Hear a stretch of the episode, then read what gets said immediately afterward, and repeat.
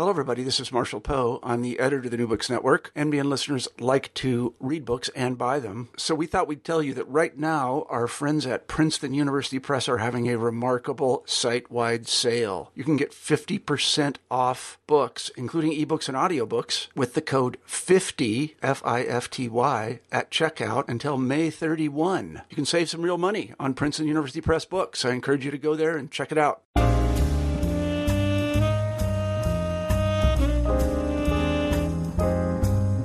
Greetings and welcome to the New Books Network, the African American Studies channel.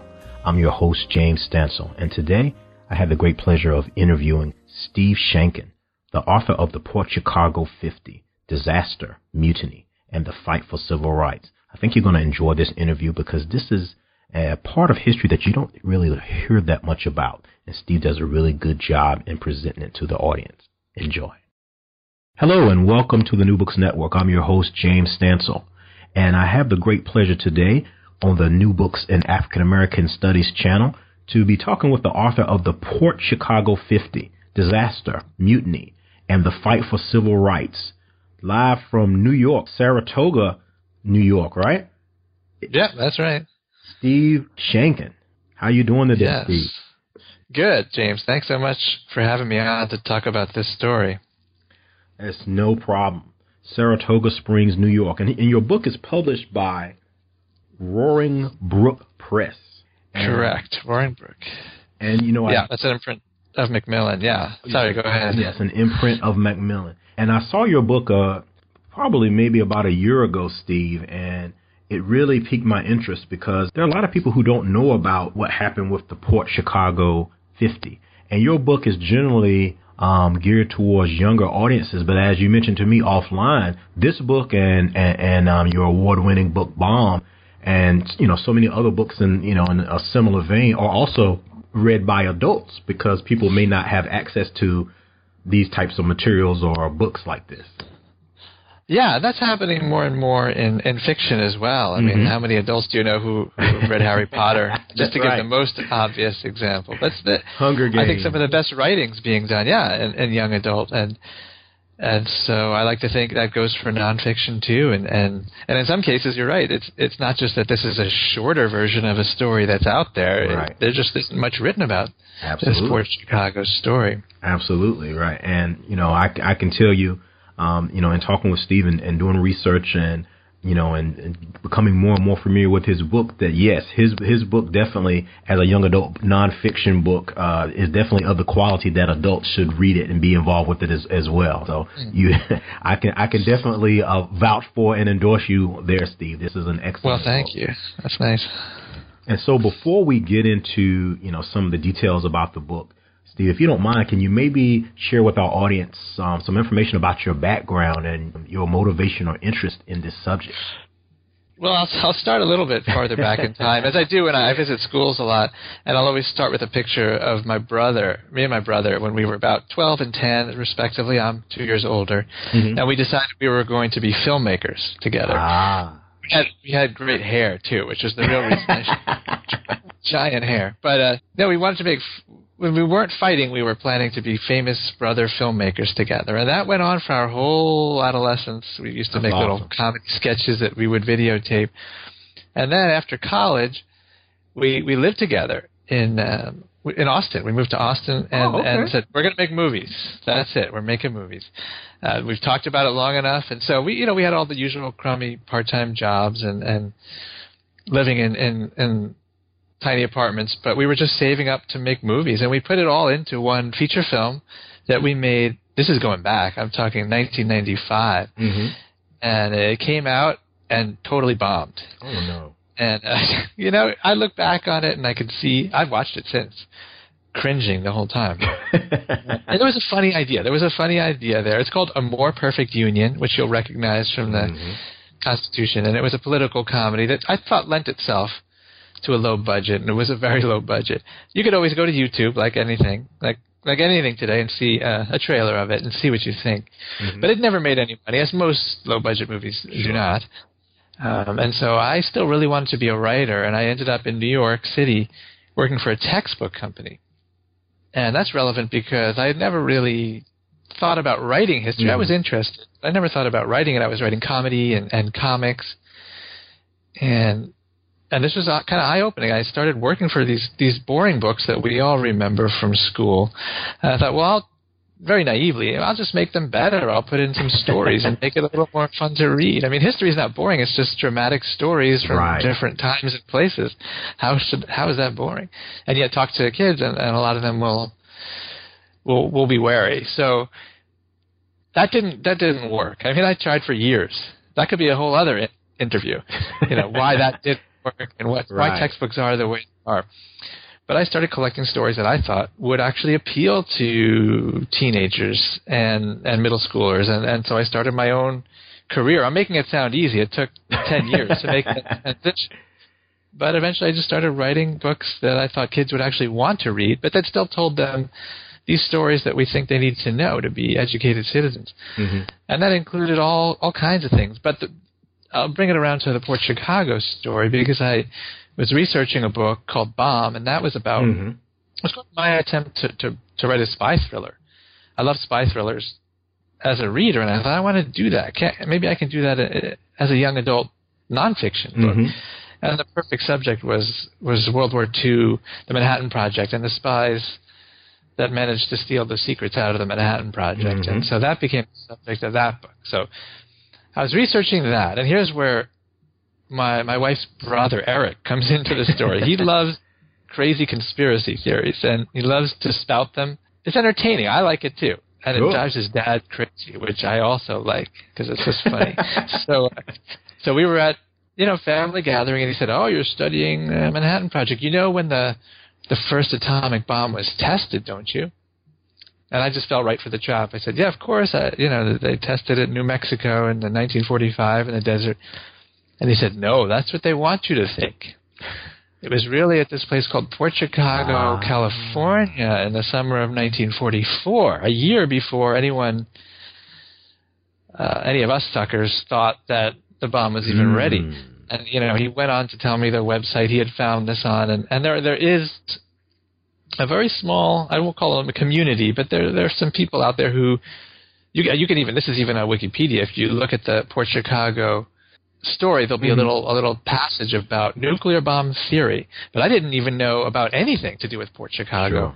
It turns out it's in the Bay Area of California. I was starting from from that, not even knowing where it was, and, and I realized quickly reading it. Okay, there was this huge explosion at this naval base in the summer of 1944. Some people think it was a nuclear bomb that was tested. This is really a kind of a fringe Mhm.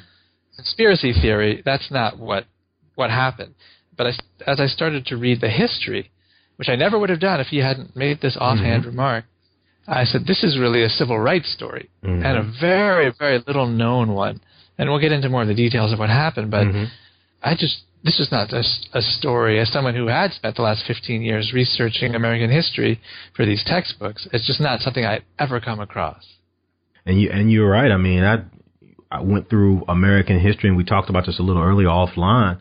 And it, you know, it wasn't until you know I found the book in a in a lot in a, uh, a book liquidation place that had a you know a passage uh, about Port Chicago that I actually learned or or knew anything about it. So it, it's certainly something um, that I think young people should should know about. And it's you know there's some controversies to it. Um, you know, like you said, there's some civil rights you know uh, aspects to it, and it's and it's something that you know relates to you know other tragedies and incidents, and even things that go on in today's world. Absolutely, I think. Definitely, yeah. Yeah. And so um, that's an interesting story how you actually got into this Port Chicago, Mhm. uh, you know, thing here. I mean, and like I said, it's really you know a you know a great book, and I'm hoping that adults as well as young people, and that's that's something that really they could share. I mean, they could share you know this reading and you know and and this story. Um, but, Yes. but before we get into like you know again more of the details of it, can you maybe talk with us about how you conducted your research uh, to, to to write this book and how long a process did it take for you? It was a unique research process. The, Mhm. the process for my books usually takes a year or more, Mm-hmm. but this was different because, yeah, of course, there's endless sources on World War II, but Mhm. this story specifically, not so much, and it was pretty pretty didn't take long to run out of things to read Mhm. on specifically on this instant, this explosion at Port Chicago. Mhm. Which, if you talk to, you know, there's still some people around from World War II, and if you talk to them, they'll remember it vaguely.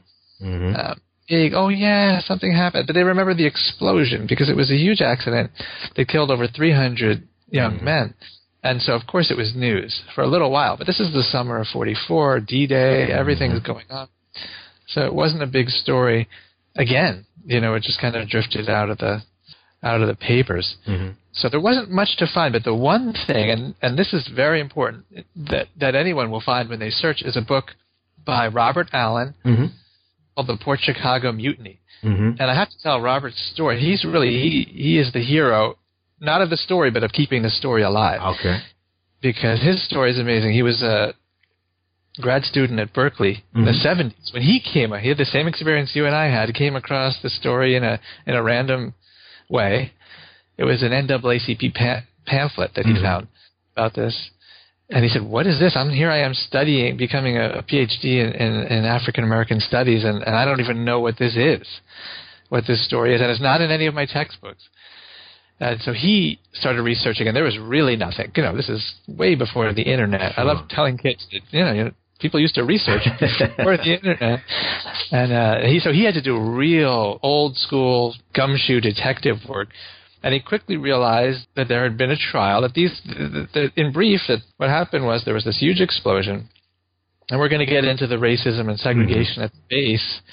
But after this explosion, many of the men refused to go back to work under these same conditions, and were charged with mutiny, and they and they were tried for mutiny. So Robert was able to find, using the Freedom of Information Act, because it's not out there anywhere in a published form. He got the transcripts of the trial, Mhm. and he said, "I'm gonna, I'm gonna track these guys down. I mean, many of them, most of them will still be around.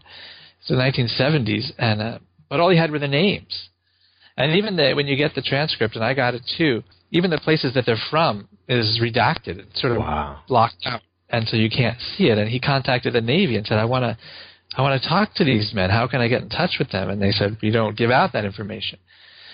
So imagine that. I mean, no internet. All you have are names, common names in many cases. Mhm. You don't know even what city to start with. He was looking in phone books and making calls. It was ridiculous. There's no way he could find them. But he was so determined that what he did was he just kept contacting the Navy. And then, and one day, a clerk there, someone in the office in Washington, I think, kind of went off script. Maybe felt sympathetic to what what Robert was doing, but Mhm. he said, "Okay, here's what I'll do for you," and I'm probably not supposed to do it. Just write letters to anyone you want to contact. Write letters to them. Tell me their names, and write the letter. I will forward that those letters to Ah. the people that I have. If they want to get back in touch with you, that's up to them. And that was the turning point. And then he started getting letters. He ended up getting dozens of them. And then buying a bus pass, Mhm.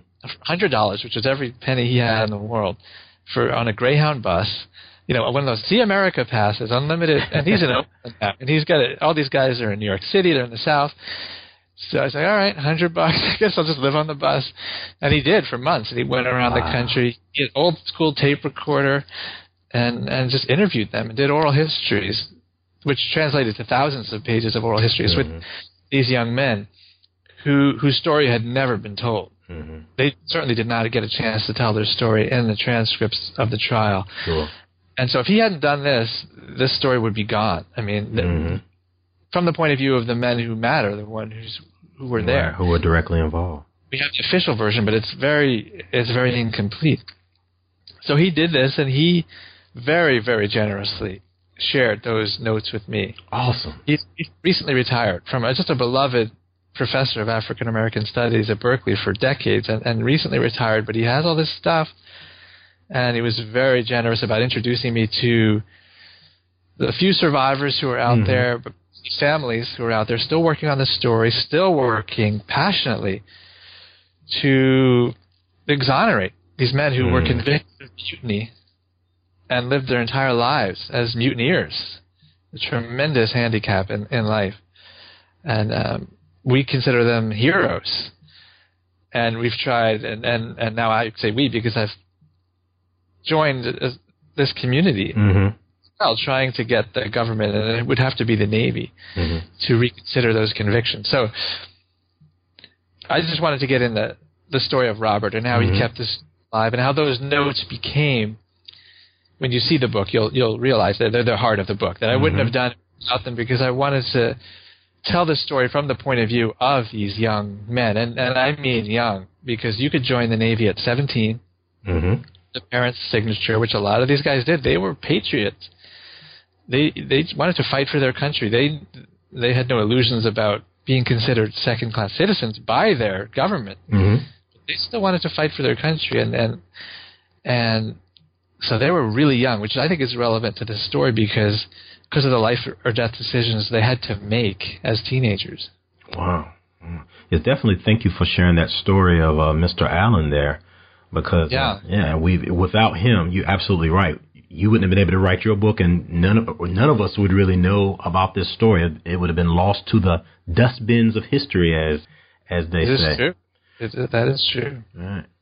So let's get into a little about you've already kind of you know kind of piqued our interest a little bit and, and given us some some some tidbits about the story. So can maybe can you summarize some of the key points or things that you know if if folk pick up your book that um they'll be able to read about? Yeah, let's go back a little bit. Okay. and and set it up because when World World War II started, the the Navy was completely seg- actually the Navy was beyond completely segregated. hmm Really, the only African Americans serving in the Navy were messmen, really servants essentially on board ships. And I started not he's not a character in the story, but but Dory Miller, who was Yes. who was a famous, he became a famous sailor because of his heroism at, at Pearl Harbor, was a messman. But when, when, when the attack began, he jumped on a gun and started shooting and, and became a hero and was Mhm. given awards and accolades, but he was still a messman. That was the only job open to African American sailors. And, and as a compromise, I want to put that in, in air quotes, compromise, um, at the start of the war, Roosevelt, President Roosevelt said, all right, well, we're going to allow black sailors to be actual sailors, not just messmen. But, and that was the concession to civil rights leaders who were pressuring the government. But the concession to Southerners in Congress, well, not just Southerners, to people who supported the status quo, hmm was, but they're not going to be able to serve on ships. We're not going to Mm. integrate ships because people will just never get along. It was they tried just to fast forward a couple of years. They they started integrating just out of necessity during the the latter parts of the war, and it worked very well, much more smoothly than they anticipated it would. But at the time, that was the sort of conventional wisdom, if you if you can use that word. But Mhm. so that's that's how these guys ended up at Port Chicago. They either enlisted or were drafted out of high school. Most of them, um, some were in the early stages of college. Some were working, and they really came from all really diverse hmm backgrounds all over the country, different All cities, walks of life. rural, all walks of life, different levels of education. But they were taken to training. They were given pretty standard training, which made them think, "Hey, we're going to serve on ships," which Mhm. is sort of what we're here for. And then they were sent to Port Chicago, which is this really, even now, kind of desolate-looking place. It's in the Bay Area. You think of a sort of glamorous part of the country, but it's Mhm. not. It's it's inland a bit, on the river, um, but attached, you know, to this waterway that leads out to the bay and, and the ocean. And so they decided it was a good place, partly because it was remote, hmm to load ammunition. Because who knows, something could go wrong when you're loading ammunition. Hmm. So let's not do it in the city. Let's do it out here. And and that's all they did. This was a loading ammunition onto ships out to the Pacific to fight against Japan, and that's that's all they were doing there. So these guys show up as 17, 18, you know, right out of basic training. No, this is the the big point. No experience or training in handling bombs or Mhm. explosives, which in civilian life you need years. Of course. Of course, you would need years of training to work on a dock handling explosives. And these guys pointed that out.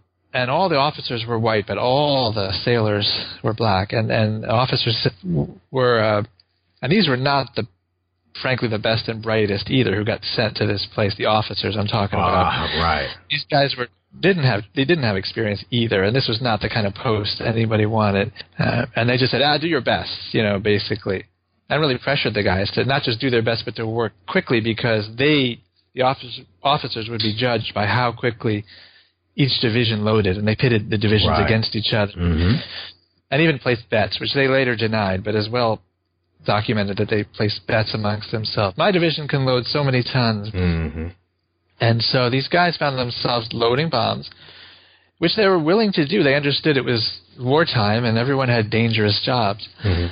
But they wanted training, and they also knew, of course, that they were being treated as less than, you know, that they were given this job partly, largely because they were black and because this was deemed what they could do and should do Mm. for the effort. And so there's this tension that builds up in the early part of the story, partly because of feeling discriminated against, Right. but also partly just because it was so dangerous. Eh, There's just that unbearable tension of knowing that something was going to go wrong. They're handling these bombs every day. There would be mishaps. You know, a bomb would fall through a net and hit the hit the deck of a ship or hit the side of a boat as they're as they're loading. Right.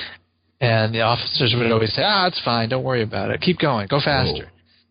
And and so the way I I wanted to tell the story was to introduce all of that, but also to introduce sort of five or six main characters. The really the, the guy who becomes the main character, he just screams out to be the main the main figure in this story is Joe Small, who is the young guy from New Jersey, Oh, right. and he was just a natural leader. He was the guy who should have been in officer training, you know, but he that just was not available Mm. Under different circumstances. under under fair and better circumstances because he was essentially their office. Like everyone in his division said, "Joe, what should we do? Joe, talk to the Mhm. office, tell them this isn't fair." A natural leader. A natural, and he had to keep sticking his neck out, and he becomes a main character as as things progress because of that, and also uh, was looked at by the Navy as the ringleader of what was to happen. Mm-hmm.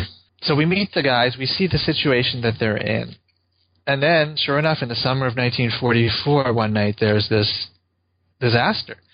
No one who was working on the deck, the port that night, survived. That's how big the explosion was. It was a ship Goodness. full of over 5,000 tons of ammunition, which is not quite, but in the ballpark of the explosive power of those first atomic bombs that were Mhm. that was tested in New Mexico and then the ones that were used in Japan.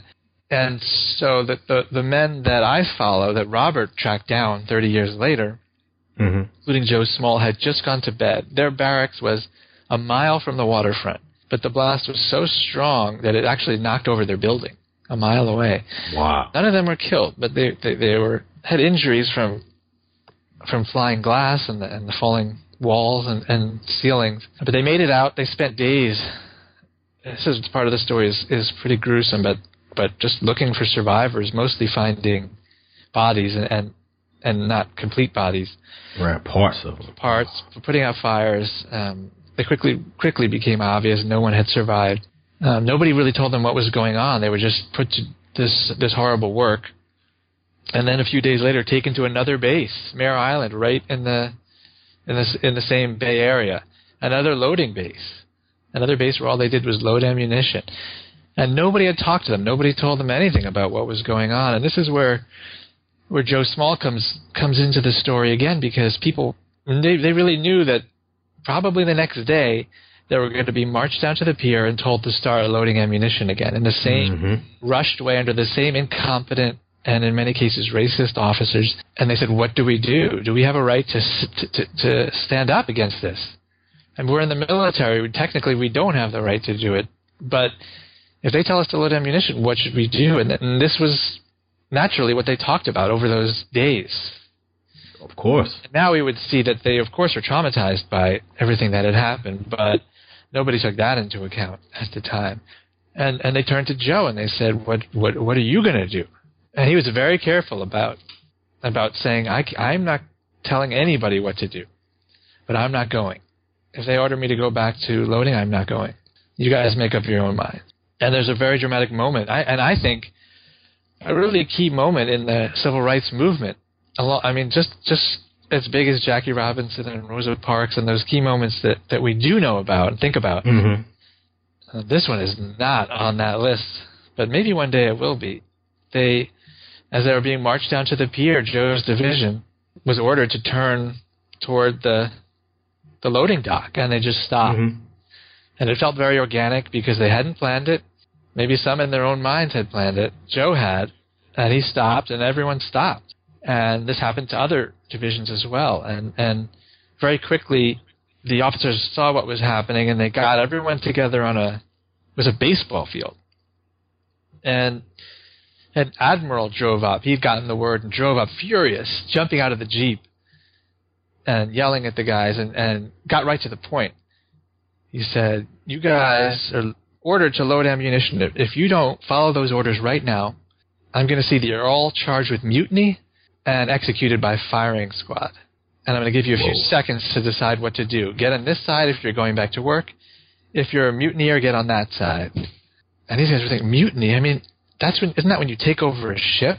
Isn't that something from the, you know, the 1700s in Britain or something? Hmm. it was mutiny. Nobody's committing a mutiny here. We're just saying we want some, we want maybe to change these conditions, make them Mhm. want training. That was their biggest thing. We want we want training. So they had a few seconds, and that's again where the age I think comes into it. If you know kids, you know you taught. I mean, you, you these are not grown ups. You know. Not at all. Anyway, Not at that age. sure, but yeah, I mean, I, I don't know if you're ever prepared to make this kind of decision. No. But, but these guys had a few seconds, and, and I think understandably most, a couple hundred, went back to work, and then 50 is kind of just coincidental that that, that round number 50 Mhm. refused, and that's where the name Port Chicago 50 comes from. They started referring to them. That was the polite way that the, the press sometimes referred to them, and they were charged with mutiny. They were taken to a barge. They were put under arrest and and told that they would go on trial. And so the first half of the book is everything that I've described, and the second half Right. Is what comes next when you go on trial for mutiny, knowing that the punishment, one of them, the most severe one and legal one, is execution. Not just execution, but by firing squads. I mean, that's just that's how the law is written. And so they knew that that's what they were facing if they didn't back down. Tough decisions to be made there. I know, um, and and it really races forward from there. They they were given lawyers. The I think the lawyers, especially the lead lawyer, who was a a young white officer from Texas, who I think he's kind of one of the quiet heroes of the story. He really tried hard to give to represent them, but it was impossible. There was 50 of them. He couldn't even meet. Here, these guys are fighting for their lives, and he couldn't even meet with each one beforehand because there just wasn't enough time. So there wasn't exactly a, a proper representation in this Mhm. trial. And then, and then the thing, and I talked about the transcript, that really drove these guys crazy was that they were not, they were told explicitly by this panel of judges, they were all older, older naval officers, Mm-hmm. to you, you are not allowed to talk about conditions at the base. We don't Mm. care about training or lack of. We, you are not allowed to talk about racism or anything that you felt was unfair in the Navy. That's not relevant here. All that's relevant is did you follow on such and such a day, did you follow this order, yes or no? And so the trial really didn't get into the issues behind this story. And then a few times in the transcript, it even jumps off the page in these typed written black and white Mm-hmm. pages, which are over there are over, over a thousand of them, and it does not read like an episode of Law and Order. Let me tell you, it's really boring. So you have to go through and find them. But the guys went off script and said, "I just want to say one more thing." You know, since I'm up here and, and you can't stop me now, and they would enlighten us about some of the things that were going on on the base. But where uh, Thurgood Marshall comes into the story, and that's great as a storyteller and a Mhm. someone who wants to teach history, it's great to have that kind of name come into the story. Yeah, become a Because we part of your who he is. story. uh, but we didn't know who he was in 1940. Well, some, he was starting to make a name for himself as a Mhm. Civil rights lawyer in New York City, and he would travel around the country doing incredibly daring things, like representing clients in the in the South and sleeping in his car because he couldn't stay, wouldn't, wasn't allowed to stay in any hotels, and and he heard about this story and decided to come out. He asked permission, and the Navy granted him permission to sit in on the court martial, and he did for over a week, and was convinced that that the men were not being represented. That the lawyer was doing the best he could, but they were not being given a fair trial, especially not given what was at stake. And and of course, the real issue in his in his mind, the real crime was the, the segregation the unfair treatment that Right. that should have been on trial because if, if It it to the weren't decision. that, then none of this would have happened. Right. And so he started publicizing the trial and and getting involved and and he couldn't he couldn't change the outcome, which was quite literally predetermined. I mean, these guys were all convicted Right. of mutiny.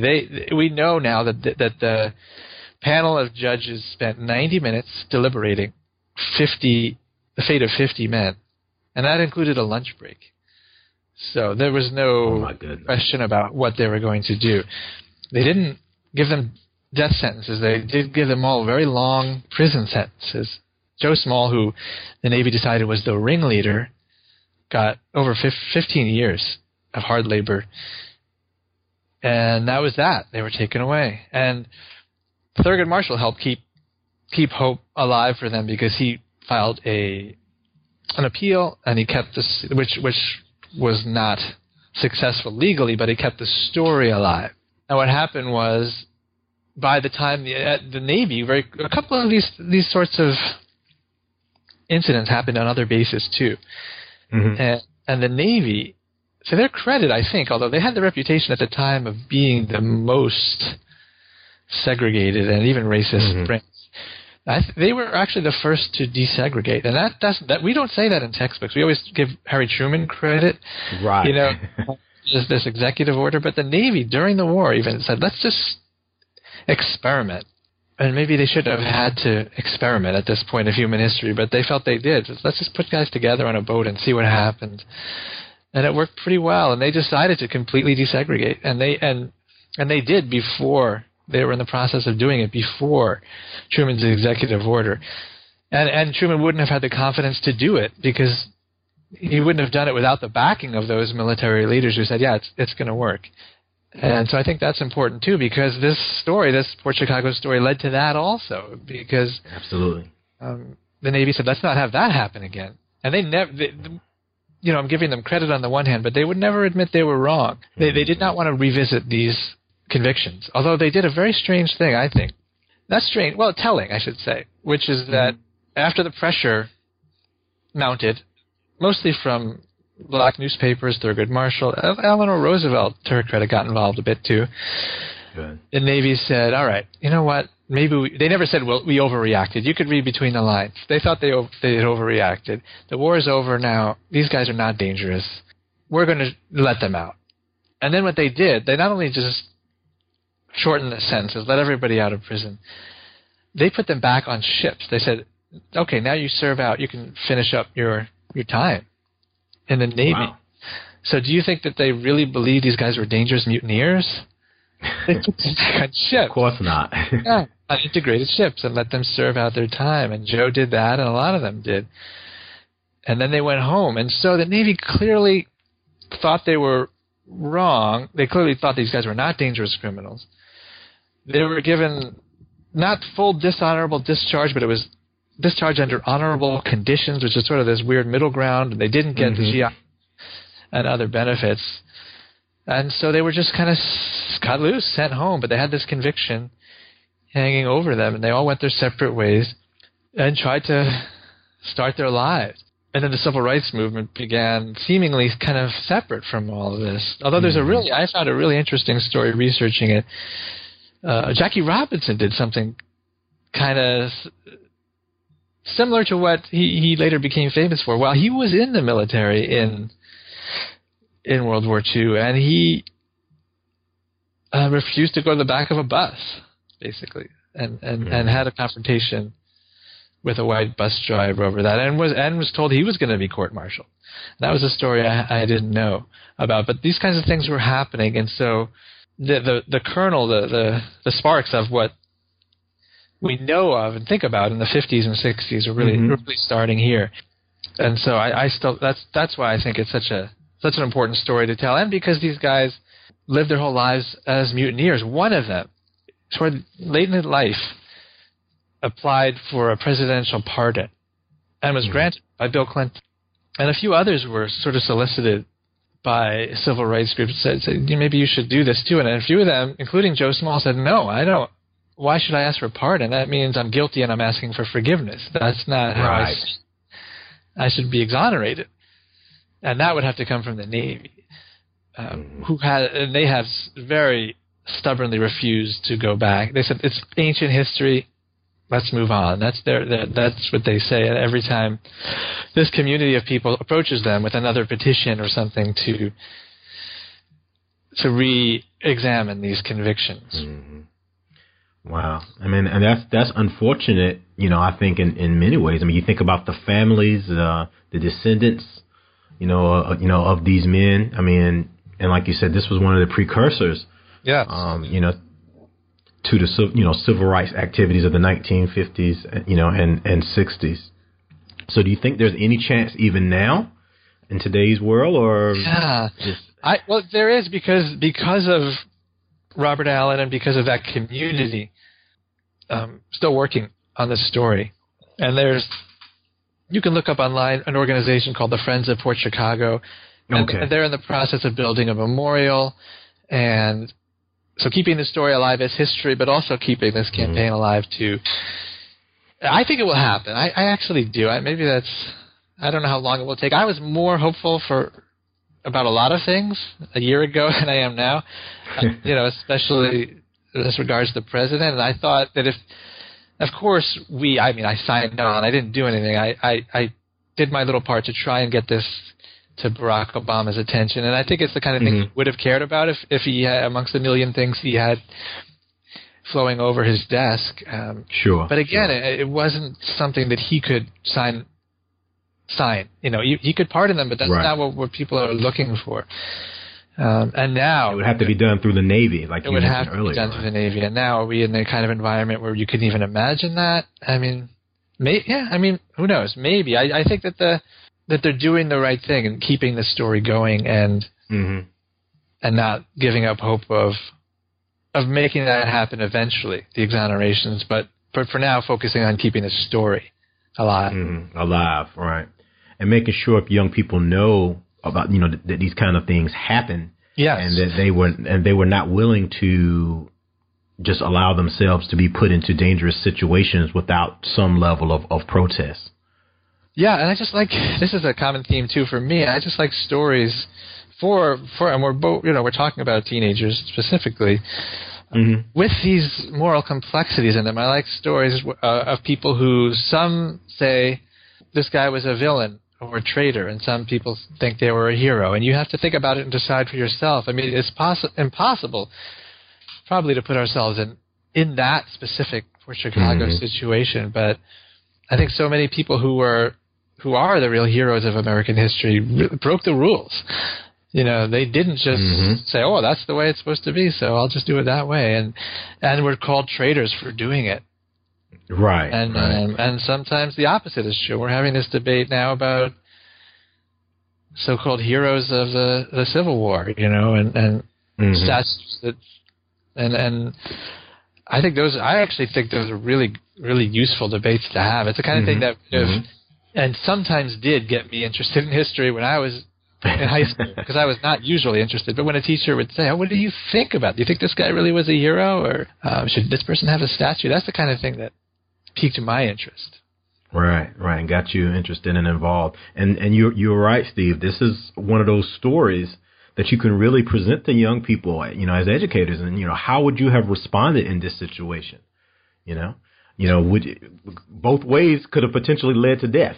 You know, loading those bombs, or you know, potentially being a mutinous person and Absolutely. being executed. Yeah, those are the thoughts that they said went through their minds. Mm-hmm. Absolutely. That's kind of one of those uh, choosing between a rock and a hard place, or two bad decisions. Yeah. Oh, there there was no good choice. No good choice. Some of the guys who went back felt guilty or bad, badly for having done that. I don't blame them at all. I don't know what I would have done.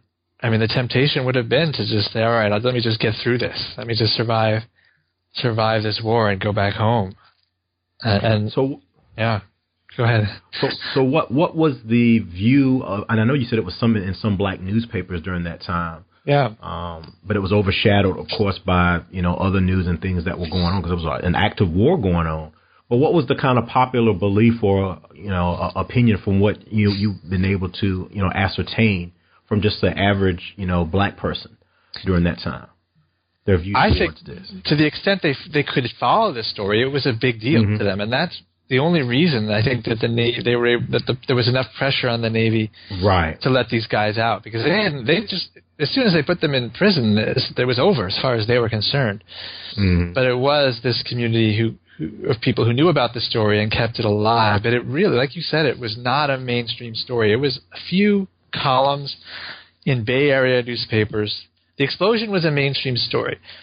The trial was not, and certainly not the Mm. civil rights aspects of the trial Right. um, except in a little tiny bit in the Bay Area and then in African American owned newspapers and hmm and this is something um, kids don't know about I don't think but Mhm. in a communist newspaper the only the only Mm. first news the only paper that sent a reporter to the trial every day was a communist newspaper and they're the you know the bad guys of history um, in the, uh, a lot of the ways we teach it and, and Sure. um, and in many real ways. But in this case, the, the Communist Party was they were amongst the only ones talking about civil rights in in the, in America in the 1940s.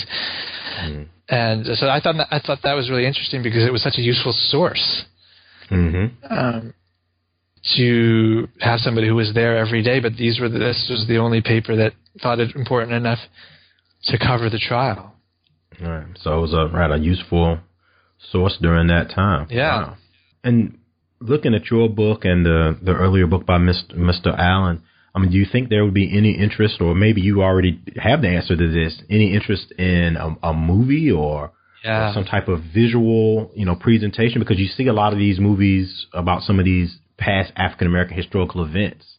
Has anyone approached you, or do you know anything about? Yes, it's uh, yes, briefly. I mean, I, I have been approached by a few people who say that, who say the same thing. Hey, I'd, let's make this into a movie, and I'm always, I'm, I'm open-minded about Mhm. it. You know, it's very easy to say. A lot of people will say this is a great, this could make a great movie, and sometimes they'll go as far as optioning a story, Mm-hmm. but they don't really know, you know, you know, can't really get to the next point of actually making it.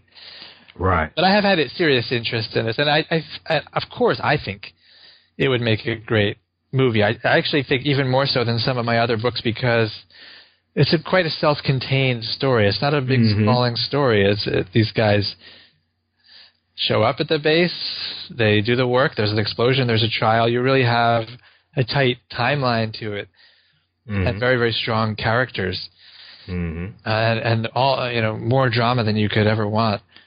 Oh yeah. So, uh, and, and and it is like you say a very important and timely story that that hasn't been told. So I would love, I would love for that to happen. It's funny that I started out trying to make movies and found out that it really wasn't my strong suit, at least not directing. So Right. uh, it was not going to be me. Uh, I'm happy to be a consultant. I'm sure Robert would, would be thrilled to to help out, you know, too. And, so they'd have plenty of people who'd want to help make it happen. So your film career may not be over yet, Steve.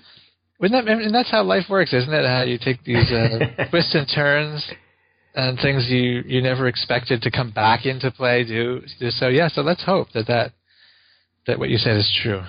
Yes, I would. I would love to see this, you know, as you know, some type of documentary on PBS or you know, like you said, as a as a, f- a feature film. I think this would be great, particularly if you look at the Thurgood Marshall aspect, you know, as you know, someone who who kind of comes into the to the story, you know, with all these other war movies that we've you know we've we've had.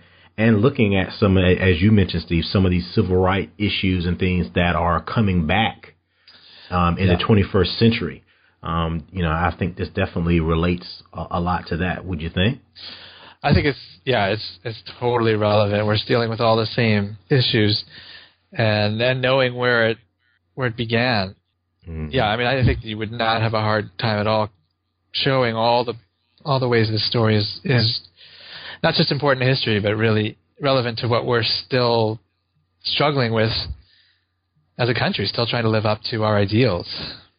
And so the book is The Port Chicago 50 Disaster, Mutiny, and the Fight for Civil Rights. And we're here on the New Books Network, the African American Studies channel, with the author of this book, Steve Sheinkin. And the book comes to us from Roaring Brook Press. Roaring Brook Press. And Steve comes to us from Saratoga Springs, New York.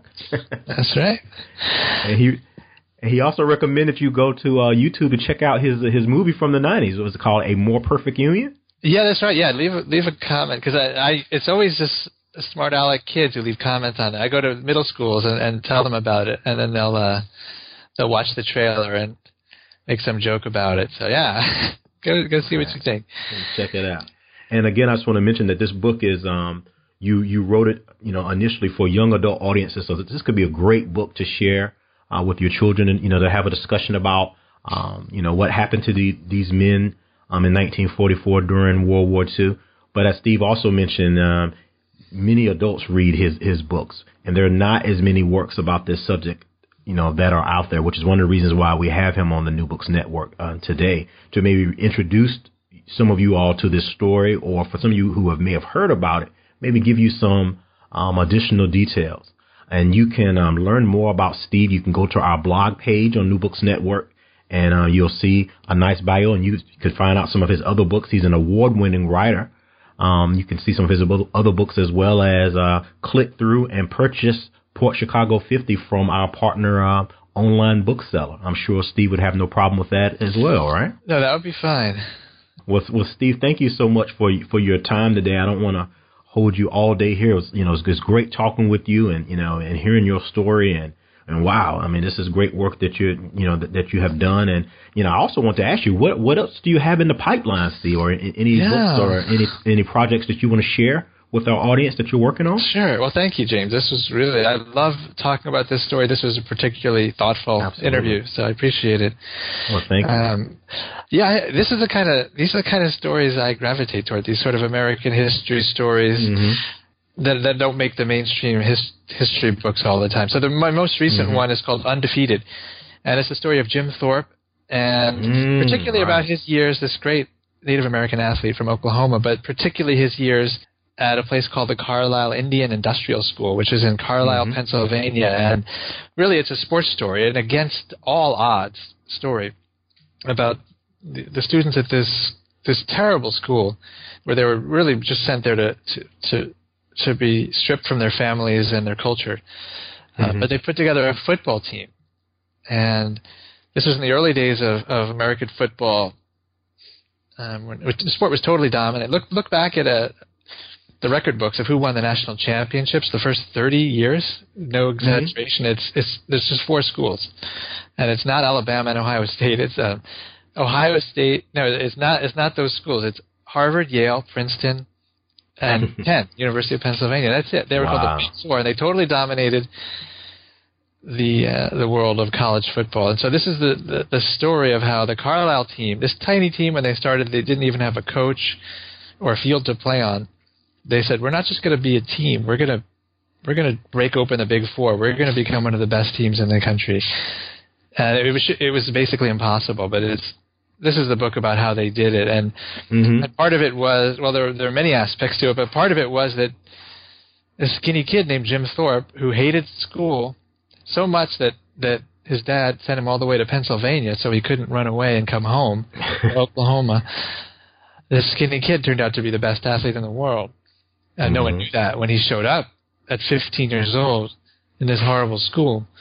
But he joined the track team and then eventually the football team, and just completely rewrote the record books. And this was the, really the first modern team. They were the first team to use the forward pass effectively. They ran mm-hmm. a huddle offense. They ran a very modern system of offense that just blew people away. Literally on the field, they just they would run up the score and then and and did eventually play and beat the best teams in the country. So that was Amazing. that's a great story. I mean, it's not a, it's not always a happy. The sports part of the stories are happy. The other parts less so. And Jim Thorpe's story is has more ups and downs than a roller coaster. But that's that's my most recent book, and that's Okay. that's the one I'm happy to to talk about these days when I um when I get asked that question. Just because uh, it's still, even though he was really famous for quite a Mhm. long time, that to to again to high school kids now. Not, not really, not so much. I mean, the, the name's sort of out there, maybe sort of some kind of athlete, some kind of American Indian, but uh, he really, he's he belongs in any conversation with Michael Jordan or whoever you think is Yes. the best athlete in the world in American history. Um, he's right there. Yes, he's definitely one of the best athletes that we know of to, to ever, Absolutely. you know, as a, as, as a complete athlete to, you know, to, to ever participate in sports in the United States. And there's a college football award called the Jim Thorpe Award that's named after him. So Yep. some, you know, football fans may, may know of him that way. Um, but yes, you know, he's an, you know, outstanding athlete. And so the, the book is called Undefeated. undefeated, and it was kind of has a double meaning. It's this team was just just then and now. You really had to go undefeated or near nearly to win the national championship. You know, in college football.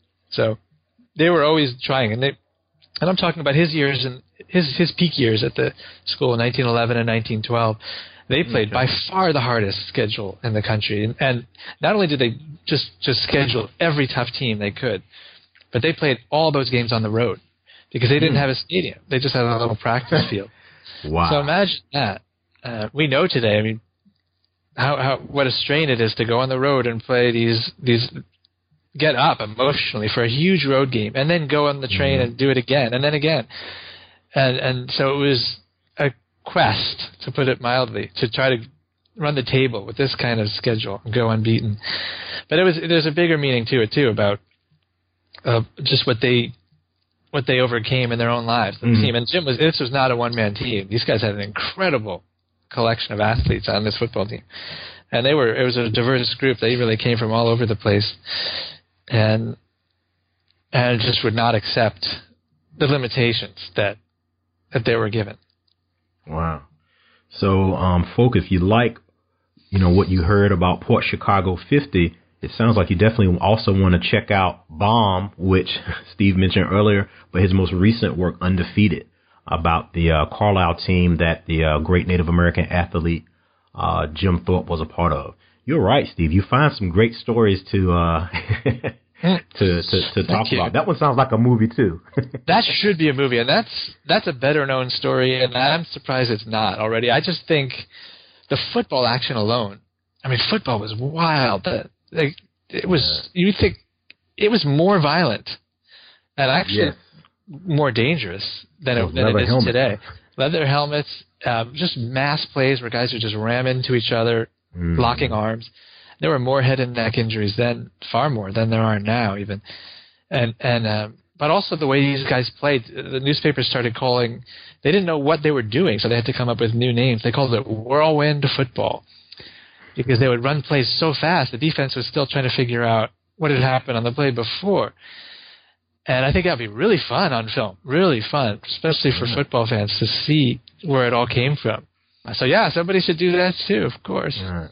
So that's that's a nice hint from Steve and myself. Anyone Yeah. listening out there who's in who's who's in Hollywood, definitely Port Chicago 50 consider, but then also undefeated. We would love to see something on um, Jim Thorpe there. Wow. And so, is there anything that you're that you're currently working on that you that you have, uh, or you? Uh, Yeah, I have some things Not- in the not there. works, but nothing, Okay. nothing enough far enough along to oh, to share. describe as, as you know with as much excitement as as, as I well, like. that was pretty exciting right there about Jim I yeah. I get into these stories. You can tell. I mean, I, I you have to, and, and I love Yeah. this job. You know, it was. yeah. I when I talk to kids, they say, "So, what do you you do homework for a living?" Because it sounds basically my job is just like theirs. I research, I write, I revise, but I love it because I get to live with these stories. And you're you're a, a, a dedicated scholar and writer, and you do good work, Steve Sheinkin. Thank so, you know, um, I'm I'm so glad we had the opportunity to have you on the New Books Network, the African American Studies channel. And I'm hoping that uh, when you get far enough along, that you have those new projects that you want to share right. with us, that you that you'll come back and and uh, talk with us again. Yeah, let's do that definitely. Well, again, thank you so much, Steve, for spending some time with us today on the African American Studies channel of the New Books Network. So thank you so much, Steve, and we'll we'll turn you loose here and let you go. If you could say goodbye to the audience for us. Yes, thank you, James, and thank you to the audience too. Goodbye for now. Absolutely, and we're definitely going to try to get Steve on the show again once he reveals one of those future projects that he's working on. so, on that note, thank you everyone for listening, and uh, we look forward to hearing from you and seeing you and um, all those good things again on the New Books Network, the African American Studies channel. Peace and love. Thank you so much to Steve Sheinkin for spending some time with us today talking about his book, The Port Chicago 50. If you like what we talked about in this interview, definitely want to check out some of his other works like Bomb. And he mentioned Undefeated, his book about the Carlisle School and the Native American legend, the great athlete Jim Thorpe. So I hope you enjoyed the interview and definitely you want to check out Port Chicago 50. It's a great book. It's intended for young audiences, but many adults read Steve's work as well. Have a great day.